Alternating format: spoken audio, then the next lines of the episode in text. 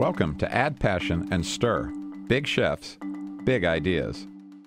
This is the Share Our Strength podcast about people who are changing the world. I'm your host, Billy Shore. It's amazing when you realize how central food is to so many things that we care about. It affects our health. We see kids with nutritionally related problems, many of them overweight, even though they're undernourished. It affects our ability to learn. She had to make sure she had lunch in the classroom because at the end of the day, that was going to be that all she got. Food security affects our strength as a nation. Within arm's reach are people who are hungry, and there is a anxiety and a stigma attached to that. I'm here with two of my favorite people in Boston. We're broadcasting out of Boston once again, unlike Washington, where we usually are. But I'm here with Joanne Chang, who is the chef and owner of Flour Bakery and a restaurant called Myers and Chang, uh, and Alan Khazei, who is the founder of City Year and now the founder and CEO of Be the Change, on which I am a board member. Um, you two, in some ways, seem to have not a lot in common, but in some ways have a tremendous amount in common. You've both Harvard grads. You've both been involved in Share Our Strength in some pretty significant ways. Alan was on our board for the first 15 years and played an absolutely formative role. Um, you're both entrepreneurs. You're always tagged, Joanne, as a business entrepreneur, and Alan, you're always tagged as a social entrepreneur. Um, and I think you both uh, innovate and inspire a lot of people. But one of the things we like to do here is start by talking a little bit about just kind of our roots, how you got to where you are today. And I know it's a story that both of you have told many times. Alan ran for Senate. I was part of that campaign. I've heard about the formative influences on him, but they never failed to uh, inspire me. And Joanne, you had a path that a lot of people consider uh, a little bit of a zigzag in terms of how you got to where you are, yes. uh, which I think also inspires a lot of people to think that they can make some of the changes that they've always dreamed about, but maybe didn't have the courage to make. So let's start with you, Joanne, just in terms of talking about how you ended up doing what you're doing. Sure. So I grew up in a. I'm I'm Taiwanese. Um, my parents immigrated here from Taiwan for graduate school, and I grew up um, in a very traditional household where we did not uh, we spent a lot of time talking about food but we didn't spend a lot of time talking about desserts sweets was not part of my um, my upbringing and my parents were really dead set on my becoming either a doctor or a lawyer or something much more traditional. So they sent me to Harvard and I studied math and economics and, and I really liked it. And I got a job um, after graduation as a management consultant and did that for a couple years. Made my parents very happy. Um, but towards the end of the second year, I realized that while I liked my work, I wasn't waking up every morning dying to go to work. And what I was really doing was um, excited to uh, have my weekends and my evenings when I was cooking and baking. I was that person who was always baking things and bringing them to work. Um, and having dinner parties and things like that. So, so you, you were very popular. I was popular in that I was always bringing uh, cookies to work, and everybody would flock around my desk. Yes. So so you know, two years after college, after doing business for a couple years, I thought if there's ever a chance to try something different and to pursue something that I felt a passion felt passionate about, it's now. Um, so I got a job in a restaurant. I took a year off from Monitor Company, the company I was working for, and started cooking, and I just fell in love with it. And from that point on, I didn't I didn't change careers. I stayed in cooking and then I went into baking and kind of moved around from restaurant to bakery um, until, and I moved to New York City and came back. And then in September of 2000, I opened the first flour bakery. Um, I did not have an intention of opening multiple locations, uh, but after six or seven years, it's just a lot of things fell into place and it made sense to open a second and then a third and then a fourth. Uh, my husband Christopher and I met when I was his pastry chef at Rialto Restaurant many years ago, um, and we wanted to work together. So we opened a restaurant together, Myers and Chang. Um, so I've been involved in the food business um, at this point for 20, almost 25 years, and it's really everything that I'm all about. I love food. I love thinking about it, and you know, very indirectly and directly, it's how I got involved with Share Our Strength, which is obviously trying to feed kids. It's what I do is feed people, and this was another way to try to address something that's really important to me. Alan, how about you? Well, first of all, as someone who loves Myers and Chang and Flour, my office is across the street from Flour. I'm so glad you switched careers and stayed with it because you are just a genius at uh, creating really special food Thank and, you. and uh, baked goods. So, uh, and we actually have this in common. I'm the child of immigrants also. My father was an immigrant from Iran. He was a doctor. My mother's family was from Italy, as Billy knows. Uh, I was born in Pittsburgh. We share that in common. Pennsylvania. We were born in the same hospital, actually. Yes. Oh, yes. no We were way. both born Hospital. in, in uh, yes, in the same hospital. Yeah, where my parents met. Yep.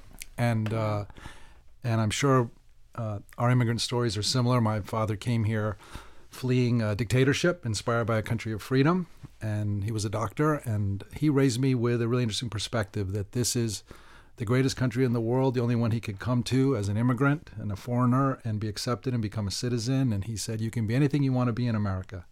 As long as you work hard, you get a good education, and you believe in yourself and this country. And my parents made huge sacrifices to send me to Harvard and get a great education.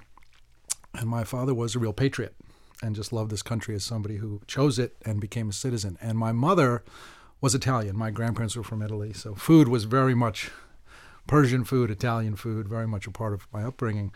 But my mother was a classic Italian, and Billy had a chance to get to know both of my parents well. My mother loved everybody, and Billy knows this. Yes, she did. she just had this unbelievable capacity for unconditional love. And where my father was more macro and taught me about democracy and the world and uh, America's ideals, my mother taught me about people. And well before Share Our Strength, my mother's real, one of her gifts to me was she said to me, Alan, you know, everyone has a special gift to give or a strength to share. And she said, you know, you should try to see those gifts and bring them out in people. And, and my mother really just literally loved everybody, everybody she met from all walks of life. And so this And- combination. And, loved like hugs and kisses. Yes. Loved. Yes. You know, like both arms wrapped around you tight kind of yes, love. yes, Yeah. she would do that with And not let everybody. go. Yeah. yeah, which was really magical. And uh, and so for me, I came across this idea of national service when I was young in high school and then college, and this idea that we should have a chance as just part of growing up in America. Challenge young people to spend a year in service, working with people from different backgrounds, coming together to solve problems in their own communities, and it just resonated with me. It was sort of what my mother taught me about giving people a chance to share their gifts or share their strength. And what my dad taught me about how do you make democracy work. At the end of the day, it's all about all, all of us holding what Harry Truman said was the highest office in the land, that of citizen. And so I, you know, started working on it with my college roommate Michael Brown, and we decided to start City Year, and it just sort of went on from there. But it was really inspired by my parents. City Year recruits young adults ages 17 to 24 for a year of intensive full-time community service work, working in uh, low, uh, high poverty schools, uh, trying to help end the high school dropout crisis. And City Year started in Boston, but is in how many cities now, Alan? Uh, we're now in 28 cities in America. We're also in Johannesburg, South Africa, and in three cities in the United Kingdom. And Incredible. uh, we'll have over 3,000 young people doing a full year of service uh, just this year alone. And did either of your sets of parents have any uh, pause or reservation uh, in terms of what you ultimately went into? Your parents probably thought of you and bragged to their friends about you being a management consultant at a big firm, and you were a graduate of Harvard Law School, and so you had lots of different options in front of you. Um, and was there anybody, um, such as your parents or anybody else, that you were worried about disappointing if you took this turn that you took?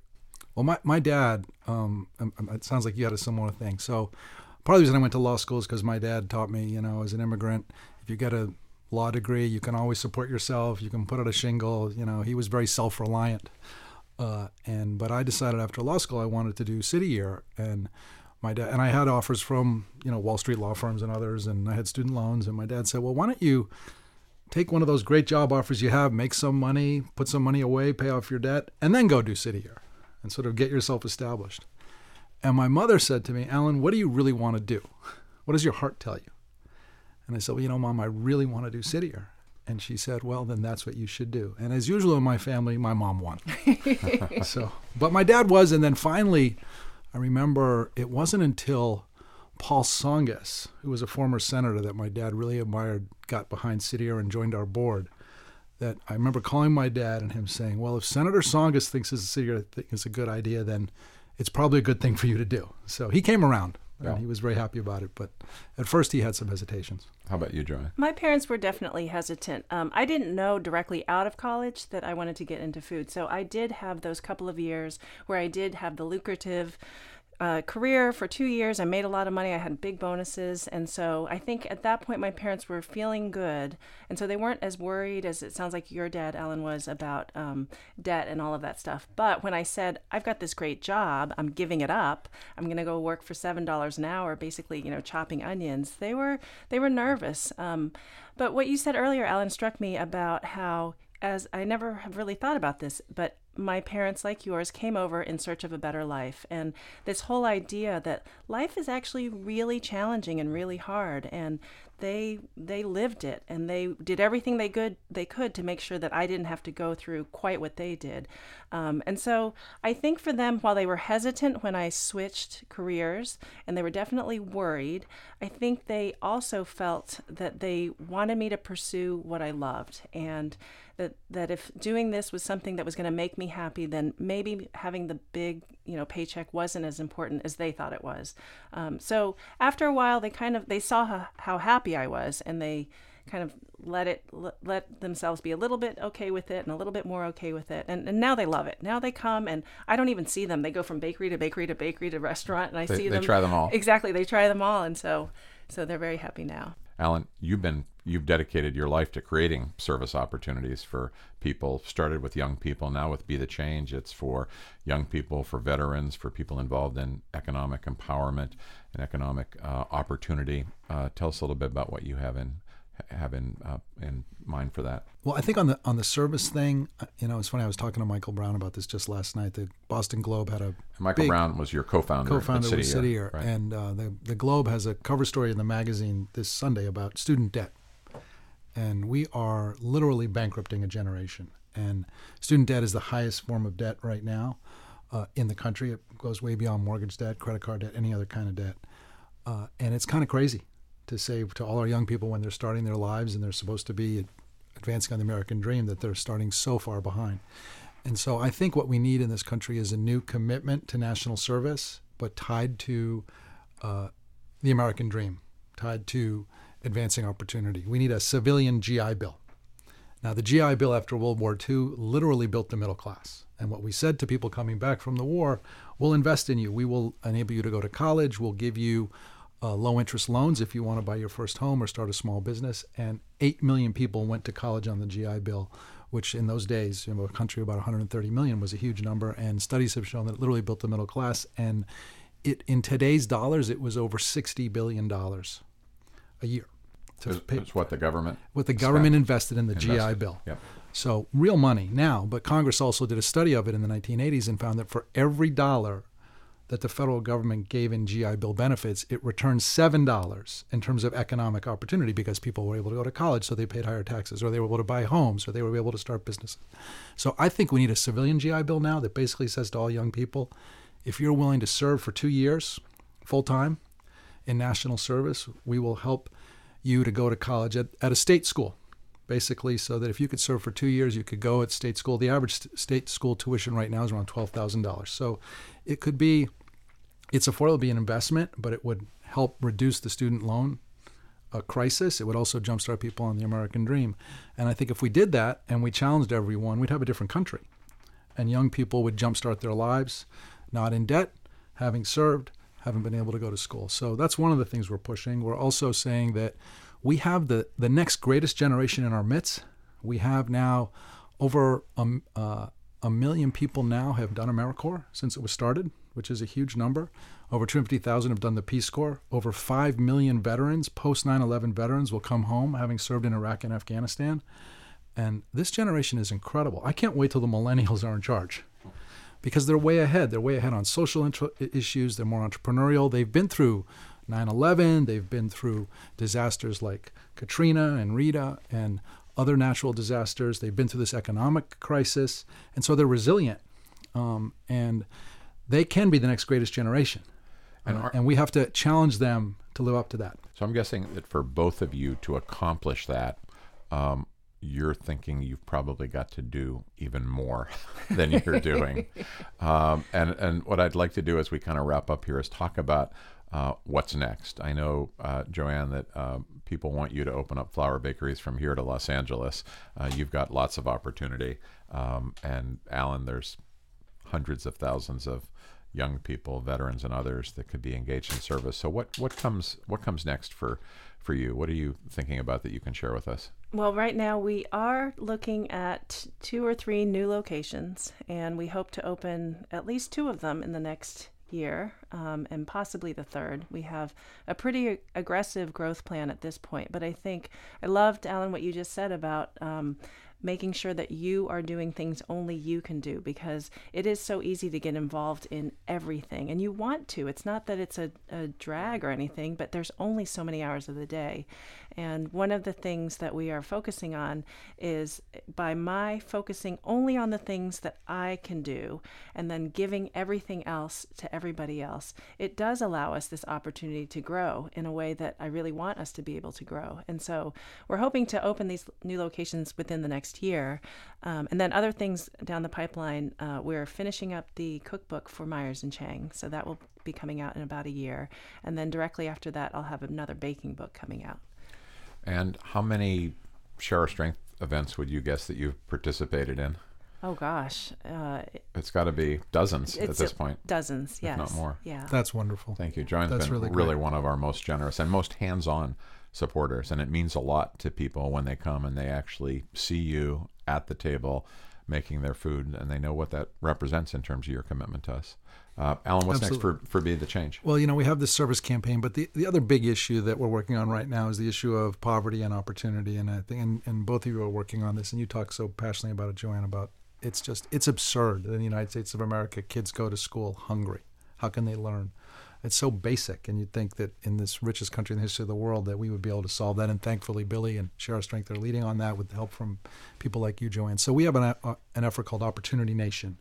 And it's basically how do we make this country, how do we help us live up to the founding ideals and that this is the country of the American dream. It's why your parents came, it's why my parents came, why so many people have come here. Uh, and we're really trying to form a coalition. Our work is about movement building and how do you get people out of their silos to work together on a larger cause. So we have a big summit coming up in September uh, that's going to bring people from all over the country to say, actually, we can take this on.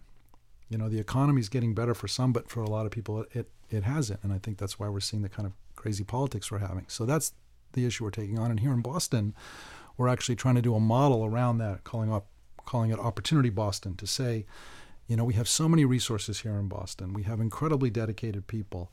There are 32,000 kids that live below the poverty line in Boston.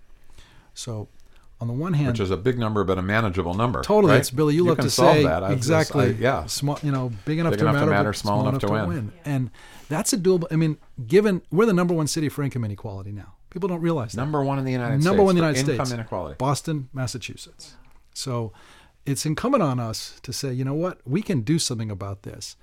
Thirty-two thousand kids. Given that disparity is a tragedy, but it's doable. In New York, you're talking a million kids, Chicago, a million, LA. Here, it's a doable number. And we're a small city geographically, and we are so resource rich. We have so many different not for profits. We have the best hospitals, the best universities. We have incredibly dedicated entrepreneurs like you, Joanne. We have great nonprofit leaders like you, Billy. So the idea here is can we set a big goal? Can we decide we're going to be the number one city for opportunity? And then can we work together on a comprehensive strategy so that every single child gets what they need? That you know, every single child gets school breakfast. Every single child that needs a mentor gets one. Every single child that needs a summer job has one. This is doable. It's not rocket science. It's not like trying to find the cure for cancer or AIDS, but it's a matter of rallying the city and building a movement to say, yeah, we can do this. We're Boston. We, you know, we, we the country was invented here. So that's the big thing that we're working on now. Well, we could talk a lot longer, but Joanne brought a box of cookies from Flour. so you could either listen to our stomachs That's why I came, Billy. or listen to us chew. But I think we're going to go into the next room and break open that box. So uh, Joanne Chang, uh, CEO of Flour Bakeries, um, Ann Myers and Chang, Alan Khazei from Be the Change. Thank you both for being with Share Your Strength. Thank you. Thank you. The Share Our Strength community believes that everyone can share in the global fight against hunger and poverty, and that in these shared strengths lie sustainable solutions. Today, Share Our Strength focuses these strengths on making No Kid Hungry a reality in America. Add Passion and Stir is distributed by District Productive. Our senior producer is Carrie Thompson. Our executive producer is Peter Ogburn. Add Passion and Stir is the creation of Billy Shore, Debbie Shore, and Paul Woody Woodhull. I'm Billy Shore. You're listening to Add Passion and Stir from Share Our Strength.